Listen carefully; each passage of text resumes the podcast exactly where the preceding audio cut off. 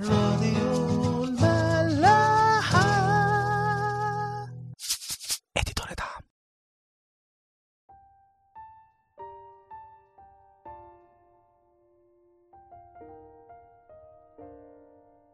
أهلا بيكم في حلقة جديدة من عيش وملح. هنكمل مع بعض إصحاح 20 من سفر العدد. النص الأولاني بتاع الإصحاح كان بيحكي في أوله عن موت مريم أخت هارون وموسى في برية صين وبعدين بيحكي قصة الصخرة اللي ربنا قال لموسى وهارون يكلموها عشان تخرج لهم مية عشان الشعب يشرب. بس موسى وهارون ما أمنوش بكلام ربنا. وبدل ما يكلموها راح موسى عمل الحاجة اللي هو متعود عليها وضرب الصخرة بالعصاية بتاعته مرتين. يعني مش مرة واحدة لا اتنين. وده كان زي تأكيد لأنه ما يسمعش كلام ربنا. فربنا بيسمح ساعتها إنه المية تخرج من الصخرة عشان الشعب يشرب إنما بيزعل من موسى وهارون جدا. وبيقول لهم عشان أنتوا ما آمنتوش بيا وما قدستونيش قدام الشعب فأنتوا كمان مش هتخشوا أرض الميعاد. حصل إيه بقى بعد كده؟ خلونا نشوف. في النص التاني بتاع إصحاح 20 من سفر العدد بيحكي لنا إن موسى بعت رسل من الحتة اللي كانوا فيها اللي هي قادش لملك أدوم. أدوم دي من نسل عيسو أخو يعقوب أو إسرائيل زي ما سماه ربنا بعد كده اللي هو أبو شعب إسرائيل كله. وإحنا كنا حكينا قبل كده إنه يعقوب كان أصغر من عيسو بس عينه كانت على البكورية. فقدر إنه يشتريها من عيسو في لحظة ضعف واستهتار منه بطبق عدس. وبعدين ضحك على أبوه إسحاق عشان يفتكروا عيسو ويديله البركة بتاعة البكر. وطبعا عيسو لما بيعرف كده بيبقى عايز يقتل يعقوب فبيهرب يعقوب للأبان خاله وبيقعد عنده سنين كتيرة قوي. بعدها بيرجع تاني هو ومراته ليئة ورحيل هما كانوا بنات لابان وعيالهم. وبيقابل عيسو في السكة وكان خايف جدا منه بس ربنا بيحنن قلب عيسو عليه وبيحصل مصالحة بينهم. وكل واحد بعد كده بيروح في حاله. هل بقى أحفاد عيسو بيفضلوا متصالحين كده مع أحفاد يعقوب إسرائيل؟ لو قرينا من أول عدد 14 ل 22 بيقول إيه؟ وأرسل موسى رسلا من قادش إلى ملك أدوم. هكذا يقول أخوك إسرائيل. بيفكروا يعني إن إحنا إخواتك. قد عرفت كل المشقة التي أصابتنا. إن أباءنا انحدروا إلى مصر وأقمنا في مصر أياما كثيرة وأساء المصريون إلينا وإلى أبائنا فصرخنا إلى الرب فسمع صوتنا. وأرسل ملاكا وأخرجنا من مصر. وها نحن في قادش مدينة في طرف تخومك. دعنا نمر في أرضك لا نمر في حقل ولا في كرم ولا نشرب ماء بئر. في طريق الملك نمشي يعني اللي أنت عايزه هنعمله. في الطريق اللي أنت تحطه هنمشي فيه. لا نميل يمينا ولا يسارا حتى نتجاوز تخومك. قال له إيه بقى الملك بتاع أدوم؟ لا تمر بي لئلا أخرج للقائك بالسيف. ما ما تعديش. ولو عديت من هنا هقتلك. فردوا عليه تاني بنو إسرائيل قالوا في السكة نصعد وإذا شربنا أنا ومواشية من مائك أدفع ثمنه. لا شيء أمر برجلي فقط يعني بس عدينا إحنا مش عايزين حاجة مش عايزين نلف حوالين المدينة دي حتة طويلة. فقال لا تمر. وخرج أدوم للقائه بشعب غفير وبيد شديدة. بيهددهم يعني. يعني ما ما تحاولوش تهوبوا. وأبى أدوم أن يسمح لإسرائيل بالمرور في تخومه. فتحول إسرائيل عنه فارتحل بنو إسرائيل الجماعة كلها من قادش وأتوا إلى جبل هور. واضح جدا من الكلام إنه اللي فضل في قلب نسل عيسو هو الغدر بتاع يعقوب مش المصالحة. ويمكن كمان يكونوا خافوا إنهم يعملوا معاهم أي حركة غدر تانية. فمرضوش خالص إن هم يخشوا عندهم ولا حتى يعدوا من الأرض بتاعتهم. رد فعل يعني أنا شايف إنه ممكن يكون طبيعي بالنسبة لناس أرضية من نسل عيسو زي ما كان عيسو نفسه آه، جسدي ومرتبط قوي بالأرضيات يعني. إنه ده العدل الطبيعي بتاعهم. وبرضه الذكريات السيئة اللي بين يعقوب وعيسو يخليهم يعملوا لهم ألف حساب. يقول لك لا يا عم نخاف سلم. محدش فيكم يفكر يهوب ناحيتنا. طيب ده الفكر الأرضي وفكر ولاد العالم. يا ترى بقى إحنا المفروض نعمل إيه؟ خلونا نشوف المسيح بيقول إيه في متى 5 آيات 43 ل 48 سمعتم إنه قيل تحب قريبك وتبغض عدوك. وأما أنا فأقول لكم أحبوا اعدائكم باركوا لاعنيكم أحسنوا إلى مبغضيكم. وصلوا لأجل الذين يسيئون إليكم ويطردونكم. لكي تكونوا أبناء أبيكم الذي في السماوات.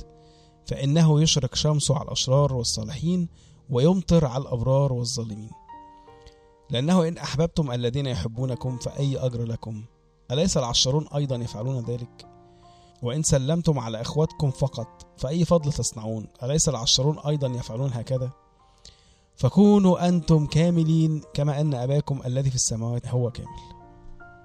المسيح دايما بيحاول يفهمنا إننا مش زي العالم ومش المفروض نقيس نفسنا بالعالم لأ بربنا.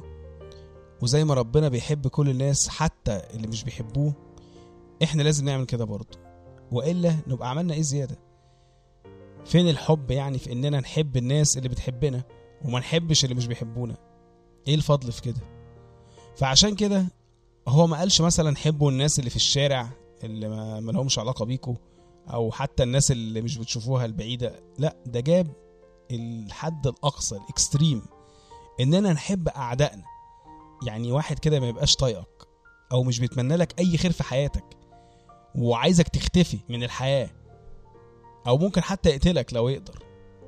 هو ده بقى عدوك ده عايزك تحبه. والحب ده برضه مش بس إنك تقول أنا مش بكرهه أو أنا بتمنى له الخير. ونفسي يعرف ربنا وربنا يهديه. لا ده الموضوع فيه تعاملات والتعاملات دي لازم تكون كلها محبة.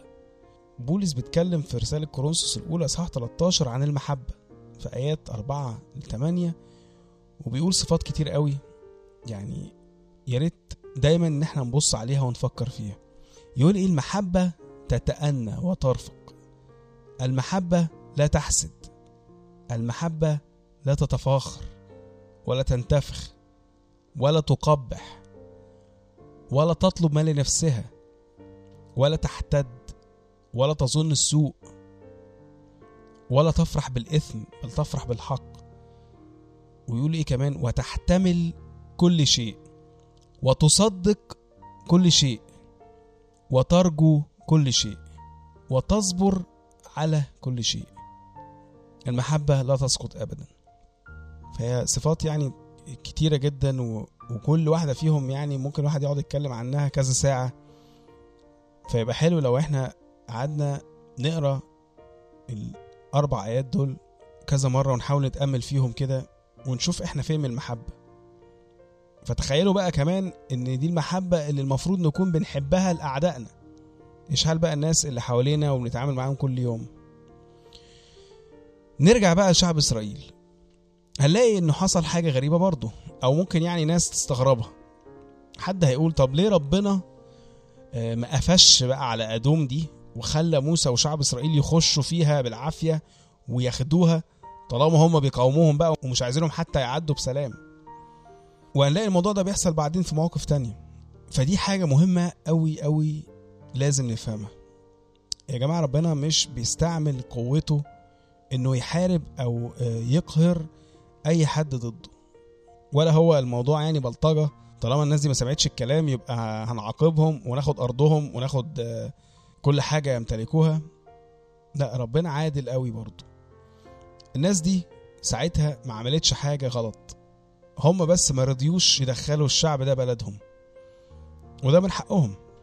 هم يمكن خسروا البركة اللي كانوا هياخدوها لو دخلوا عندهم وكرموهم بس هما ما اعتدوش على الشعب بتاع ربنا.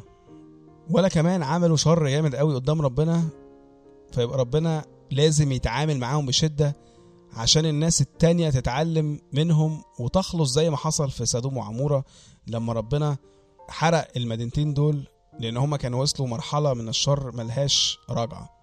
وكنا اتكلمنا عن الموضوع ده قبل كده بالتفصيل وإزاي إنه ربنا بيعمل كل حاجة مهما كان شكلها صعب عشان خلاص الناس. فدي حاجة لازم نتعلمها برضو. مش كل واحد بيقف ضدنا يبقى ربنا هينسفه أو هينتقم منه. ربنا بيعمل كل حاجة في حياتنا وحياة الناس عشان سبب واحد بس إنهم يخلصوا ويقولوا في رسالة تيموساوس الأولى إصحاح 2 آية 4 يقول الذي يريد أن جميع الناس يخلصون وإلى معرفة الحق يقبلون. فهو ده اشتياق ربنا. وكل حاجة بيعملها مهما كان شكلها بالنسبة لنا صعب بتبقى عشان مجد اسمه وإنه الناس تعرفه وتجيله. وهو ده اللي عايزنا دايما نعمله إن كل حاجة في حياتنا تكون في الاتجاه ده خلاصنا وخلاص اللي حوالينا. لأنه ده أهم حاجة إننا نرجع لحضن ربنا اللي الخطية فصلتنا عنه. في مزمور 116 آية 7 يقول ارجعي يا نفسي إلى راحتك لأن الرب قد أحسن إليك. يعني هو ده موضع الراحة فعلا اللي إحنا المفروض نكون دايما مشتاقين له ودايما عارفين إن هو المكان الوحيد اللي هنلاقي فيه راحة عند ربنا. وبالتالي ده هو المكان اللي إحنا نفسنا إن كل الناس توصل له. في آخر الاصحاح بيحكي لنا عن موت هارون أخو موسى وبيقول لنا إنه ربنا قال لموسى إنه الموضوع ده هيحصل. فامره إنهم يطلعوا على جبل وقدام كل الناس يخلع هدوم الكهنوت عن هارون وإنه يديها لألعازر ابنه. وده برضو عشان ربنا يأكد إنه عايز الكهنوت يكون في سبط لاوي وإنه هارون يسلمه لابنه. عشان ما يحصلش بلبلة بين الشعب زي وقت كورح إحنا كنا حكينا القصة دي كورح واللي معاه لما اتمردوا على كهنوت هارون وحبوا يكونوا هم كمان كهنة. وشفنا برضو ربنا ورى الناس إزاي إنه ما كانش راضي عن الموضوع ده والأرض انشقت وبلعتهم وطلعت نار أكلت كل اللي كانوا عايزين يكونوا كهنة. هنلاحظ هنا برضو إنه رغم إنه ربنا كان زعلان من موسى وهارون عشان موضوع ماء المريبة القصة بتاعت الصخرة اللي هم مرضوش يكلموها زي ما ربنا قال لهم وقال لهم إن أنتوا مش هتخشوا أرض الميعاد بالسبب ده. بس برضو كرموا جدا في مماته. يعني قال له إنه هيموت في الوقت ده وخلاه يسلم العهدة بتاعته لابنه. وبعدها بيموت على طول على الجبل. والشعب بيفضل يبكي عليه 30 يوم. دايما الناس القريبة من ربنا كده ربنا يحب يقول لهم إنهم خلاص ماشيين من هنا ورايحين عشان يسلموا العهدة بتاعتهم لحد تاني. وده بيفكرنا ببولس برضه لما عرف إنه خلاص وقته جه وقال في رسالته التانية لتيموساوس إصحاح أربعة آيات من ستة لتمانية. فإني أنا الآن أسكب سكيبا ووقت انحلالي قد حضر. قد جاهدت الجهاد الحسن أكملت السعي حفظت الإيمان وأخيرا قد وضع لي إكليل البر الذي يهبه لي في ذلك اليوم الرب الديان العادل وليس لي فقط بل لجميع الذين يحبون ظهوره أيضا. يا ترى إحنا عندنا الثقة دي كل يوم إننا بنجاهد الجهاد الحسن وإن ربنا هيحط لنا إكليل البر؟ مشتاقين نرجع لموضع راحتنا زي ما المزمور بيقول ولا دايما بنأجل ونقول بكرة تتعدل وهبقى أحسن وهكون مع ربنا. نشوفكم بكرة.